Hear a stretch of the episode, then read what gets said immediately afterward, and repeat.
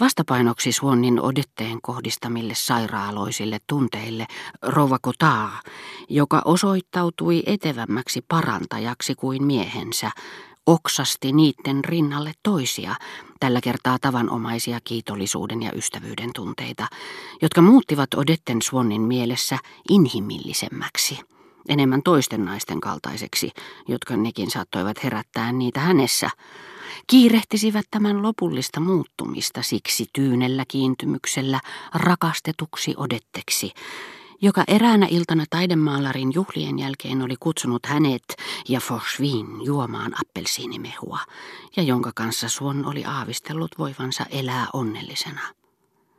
Joskus, kauan sitten, ajatellessaan kauhulla, että lakkaisi jonain päivänä rakastamasta odettea, hän oli vannonut pitävänsä varansa ja heti kun tuntisi rakkautensa alkavan kaikota, takertuvansa siihen, pitävänsä siitä kiinni. Mutta nyt kävikin niin, että hänen rakkautensa heiketessä heikkeni myös samanaikaisesti pyrkimys pysytellä rakastuneena. Sillä kukaan ei voi muuttua, toisin sanoen tulla toiseksi ihmiseksi ja totella jatkuvasti entisen minänsä tunteita. Joskus sanomalehdessä vilahtava nimi, joka kuului jollekin niistä miehistä, joiden hän otaksui olleen Odetten rakastajia, herätti taas hänen mustasukkaisuutensa.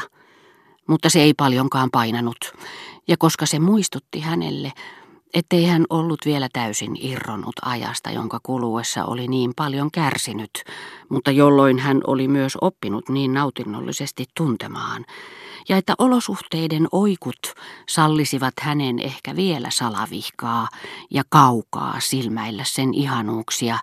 Tämä mustasukkaisuus oli pikemminkin omiaan miellyttävästi kiihottamaan häntä, niin kuin Venetsiasta Ranskaan palaavaa myrtynyttä pariisilaista yksinäinen hyttynen, joka muistuttaa, etteivät kesä ja Italia ole vielä kovin kaukana.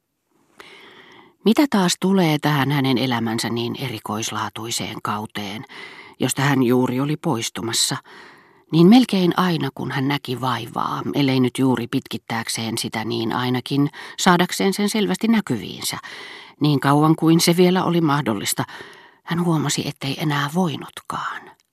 Hän olisi halunnut silmäillä niin kuin katoavaa maisemaa, rakkautta, joka tuskin oli eronnut hänestä. Mutta on järin vaikeata jakaantua kahdeksi ja näyttää, kuvailla itselleen todenmukaisesti rakkautta, jota on lakannut tuntemasta, niin että piankin, ajatusten verhoutuessa pimeään, hän ei nähnyt enää mitään. Luopui yrittämästä, otti pois silmälasinsa ja kuivasi ne. Hän tuli siihen tulokseen, että oli parempi levähtää, että hän voisi sen tehdä myöhemminkin, ja käpertyi välinpitämättömään turtumukseen, niin kuin uninen matkailija, joka vetää hatun silmilleen voidakseen helpommin nukkua junavaunussa, jonka tuntee kiidettävän itseään yhä nopeammin ja nopeammin poispäin maasta, missä on niin kauan elänyt ja jota ei suurin surminkaan olisi halunnut päästään näköpiiristään, hyvästelemättä sitä vielä kerran. Ja niin kuin tämä matkailijakin herätessään vasta Ranskan puolella, Suon huomasi, poimiessaan sattumalta tieltään todisteen siitä, että Fosvi oli ollut Odetten rakastaja, ettei se koskenutkaan häneen, että rakkaus oli jo kaukana, ja pahoitteli, ettei ollut tullut huomanneeksi, milloin se luopui hänestä lopullisesti. Ja niin kuin ennen Odettelta ottamaansa ensisuudelmaa, jolloin hän oli yrittänyt kaivertaa muistiinsa kasvot, jotka tämä niin kauan oli tarjonnut hänen katseilleen ja jotka hänen suudelmansa muistosta muuttuisivat. Hän olisi halunnut, vaikka vain ajatuksissaan, niin kauan kuin se vielä kävi päinsä, hyvästellä tätä hänen rakkauttaan ja mustasukkaisuuttaan kiihoittavaa odettea, hänen kärsimystensä lähdettä, tätä odettea, jota hän ei näkisi enää koskaan. Hän erehtyi. Hän näkisi tämän odetten vielä kerran, muutamaa viikkoa myöhemmin. Se tapahtui hänen nukkuessaan, unten hämärässä. Hän oli kävelevinään Rova Verderäänin, tohtori Kotaarin, nuoren tuntemattoman fetsipäisen miehen, taidemaalarin, Odetten, Napoleon kolmannen ja isoisäni kanssa rantatiellä, joka reunusti merta, kohosi välillä hyvin korkealle, laskeutui sitten vain parin metrin päähän vesirajasta ja kohosi taas. Ne kävelijät, jotka vielä nousivat, eivät enää nähneet niitä, jotka jo olivat laskeutumassa. Illan vähäinen kajo heikkeni ja tuntui siltä kuin läpitunkematon yö jo kohottaisi vaippaansa.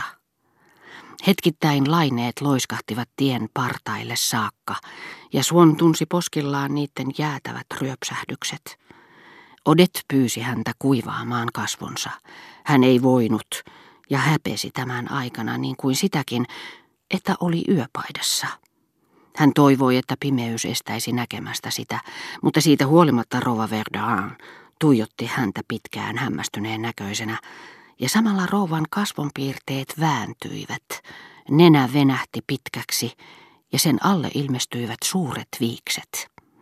Hän kääntyi katsomaan odettea, jonka posket olivat kalvakat, punatäpläiset, kiristyneet, silmän aluset mustat, mutta tämä kiinnitti häneen hellyyttä tulvivat silmänsä, valmiina irtoamaan ja valahtamaan hänen ylitseen kuin suuret kyyneleet, ja hän tunsi rakkautensa kiihtyvän niin, että olisi halunnut temmata Odetten mukaansa siitä paikasta.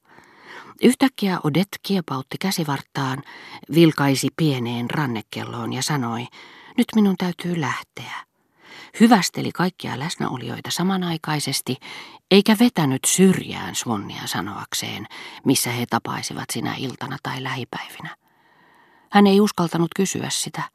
Hän olisi tahtonut seurata Odettea, eikä voinut kääntyä tämän puoleen, koska hänen oli vastattava hymyillen johonkin rouva Verderäänin huomautukseen, mutta hänen sydämensä löi haljetakseen. Hän tunsi vihaavansa Odettea. Hän olisi halunnut puhkaista vielä äsken niin suuresti rakastamansa silmät, murskata loistottomat poskipäät.